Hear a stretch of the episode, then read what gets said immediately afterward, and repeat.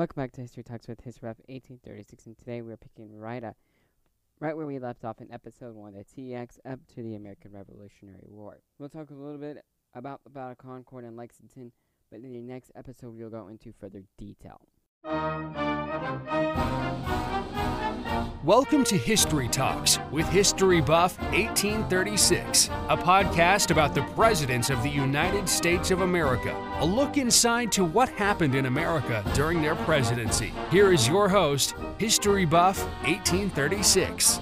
Massachusetts had long been a center of rebellion. The increasing authorities of British power, the presence of the soldiers irritated the colonists. Mar- on March 5, 1770, 24 Bostonians began taunting soldiers guarding the soldier guarding the common house named Hugh White by throwing icicles at him. As the crowd grew, the chants began to get more assertive.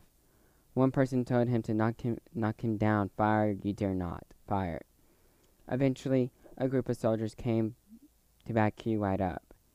One of the protesters and the crowd hit a soldier and knocked him to the ground. Once the soldier got up, he fired into the ground, and the crowd started to fire back. At the end of it, five people were dead and eight others were injured.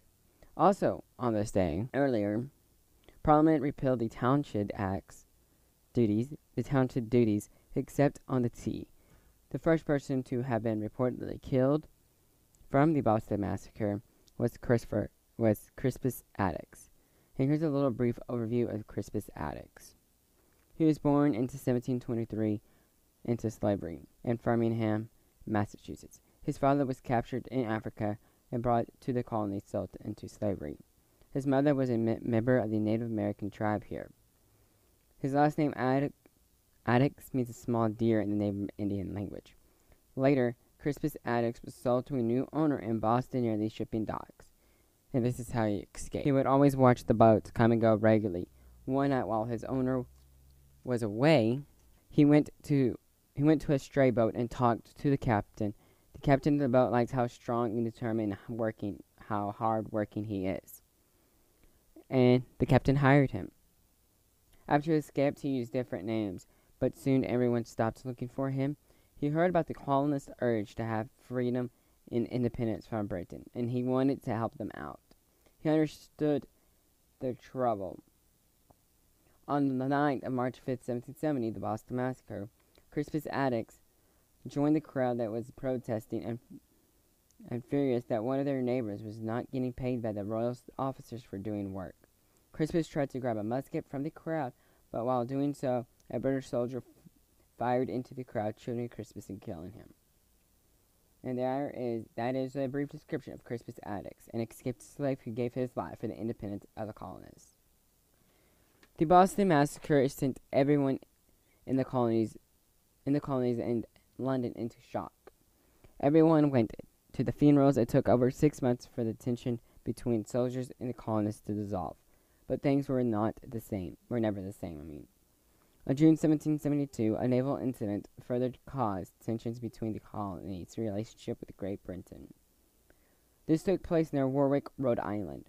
The British naval boat named HMS Gaspee was doing its rounds as it was watching for suspected smugglers coming into the colony's coast try and they were trying to seize local sheep, pigs, and other things. When the boat was docked, an uh, angry crowd dressed up as some of the Native American tribes boarded the ship, shot the captain, looted it for goods, and burnt it to the ground. This symbolized the intensity of the anti-British feelings among the colonists. British tried to take them to London. British tried to take them to London for a trial, but Thomas Jefferson said this on it. Quote, it was a threat of transporting Americans for trials and British that reg- regulated the anti-British activities in Virginia. End quote. In response to this Gaspee incident, Samuel Adams organized the committee call. The committee correspondents had issued a statement of American rights and grievances. This is what they wrote. Number one. British assumes power of legislation of call for colonies, colonists without their consent. Number two. Parliament had raised illegal revenues. Number three, tax collectors have been appointed by the ground to a right reserved to Providence. Number four, tax collectors are interested in power to absolute and arbitrary private promises. Number five, Fleets of armies are quartered on the townsfolk in time of peace without their consent. Number six, tax revenue have been used by the king to pay provincial government provincial government officers, making them dependent on him in violation of the charter. Number seven, journal assemblies are forced to meet in inconvenient places. Activities have been canceled and have been limited number. Number eight, colonists accused of crimes are the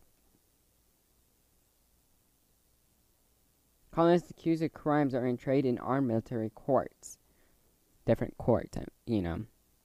Number nine, restraints are placed against iron mills, hat manufacturers, and transport cannot be carried over a ferry. Many other businesses like hotels. Number 10. Colonists accused of destroying any British naval property and be will be transported to are transported to England for trial. Number 11. Parliament is it attempting to establish an American escape goat. And lastly, number 12. Parliament is making frequent altercation on the bonds of colonies, not according to charter. Samuel Adams also invited other towns to do the same, to create communities and list of rights and grievances, and they did so.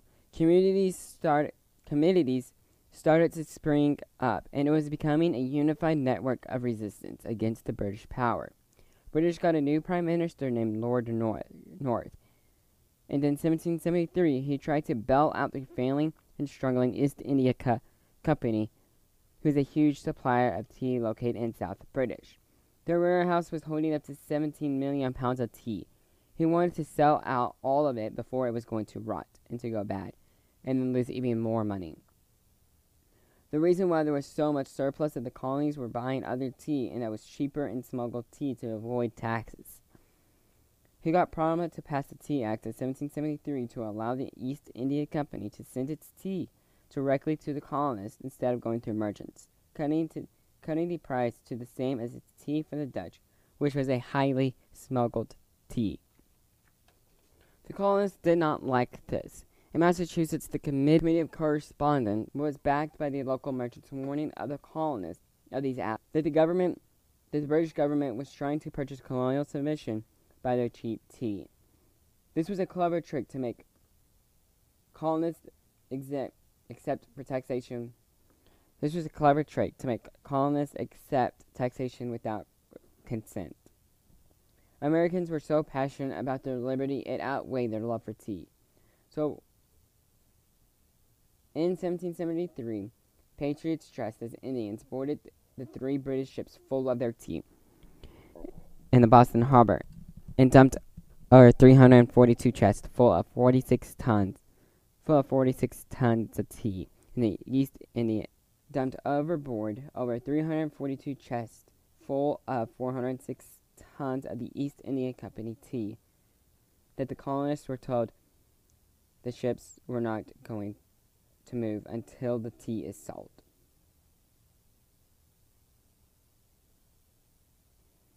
And this pushed British officials to the breaking point.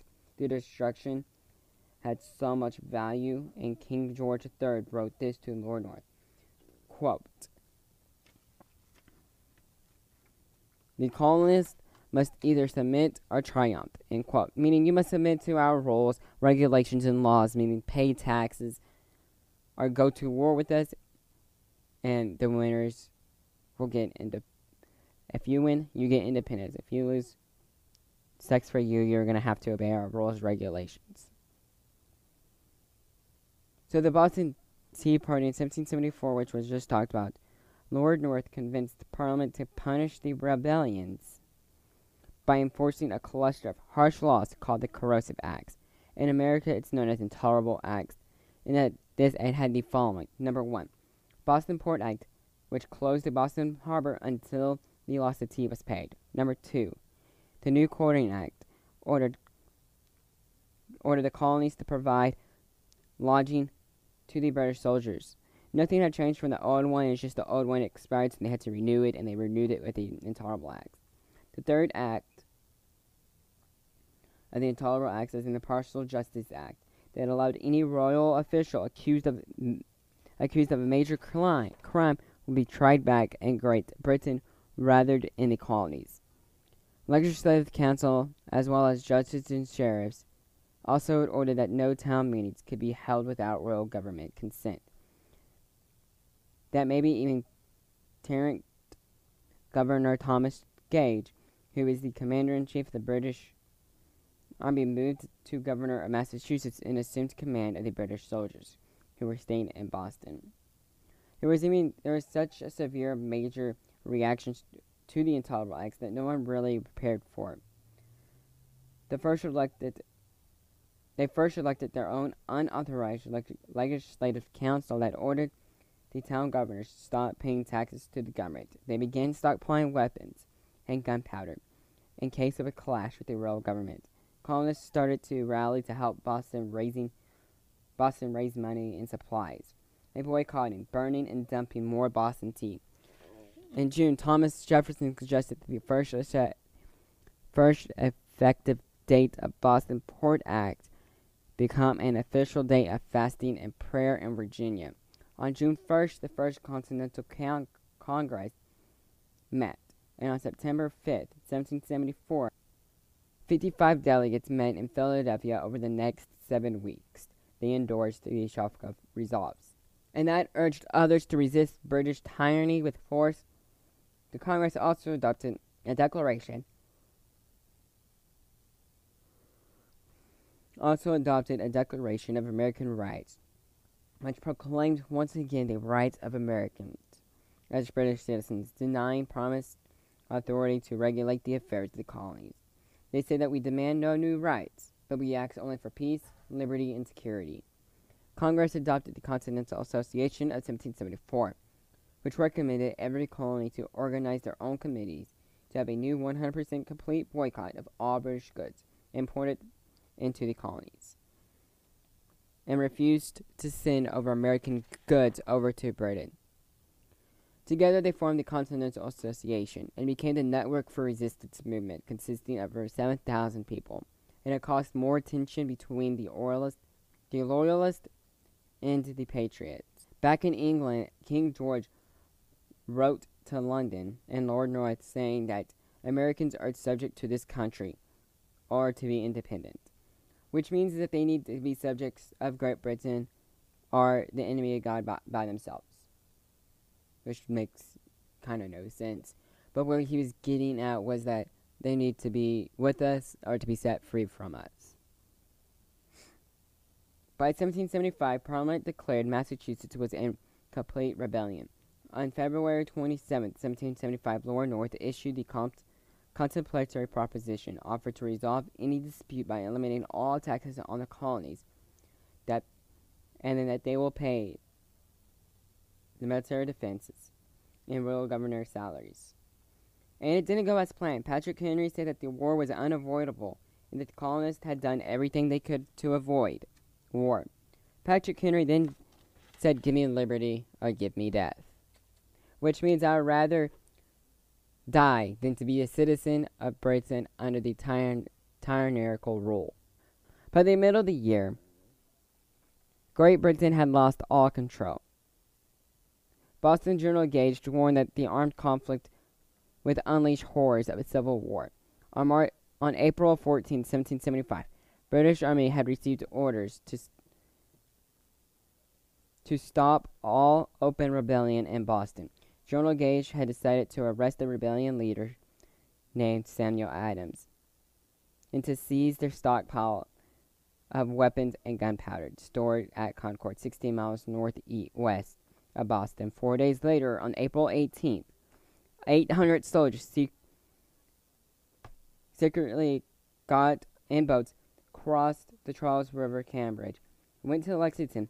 Patriots heard of this and were prepared. And Paul Revere didn't really ride on horseback. The red saying the redcoats are coming, and it, but they did have signals, but they weren't the signals that we've heard of Midnight Ride of Paul Revere.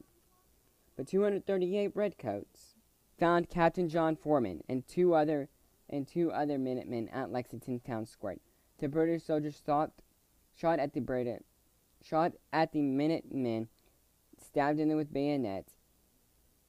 And bayonets are basically swords at the end of the gun, leaving eight dead and ten wounded.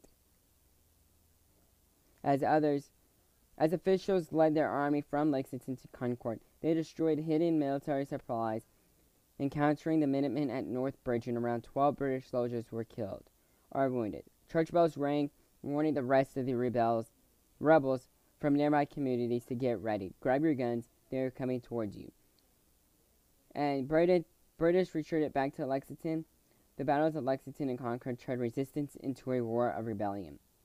Now, war has not been officially declared, and we're not going to go into full depths of these two wars of the American Revolutionary War, but they will be on the next episode. But on June 15th and 20 and 25th, the, the con- Second Continental Congress named George Washington the National Army, and Washington in charge of the National Army. Washington accepted, but refused pay. On June 17th, Minutemen engaged British forces in a major clash at the Bunker Hill, and about 2,400 British troops formed lines up and down the at Breed's Hill. Colonists waited until they were super close. British retreated for a second time, but stopped trying to pursue the rebels. The British suffered casualties, doubling the American losses. In war is officially declared. War is in full swing between Great Britain and America. With that, you have a great day. Next time on History Talks with History Buff 1836, we will be talking about the American Revolutionary War. Peace.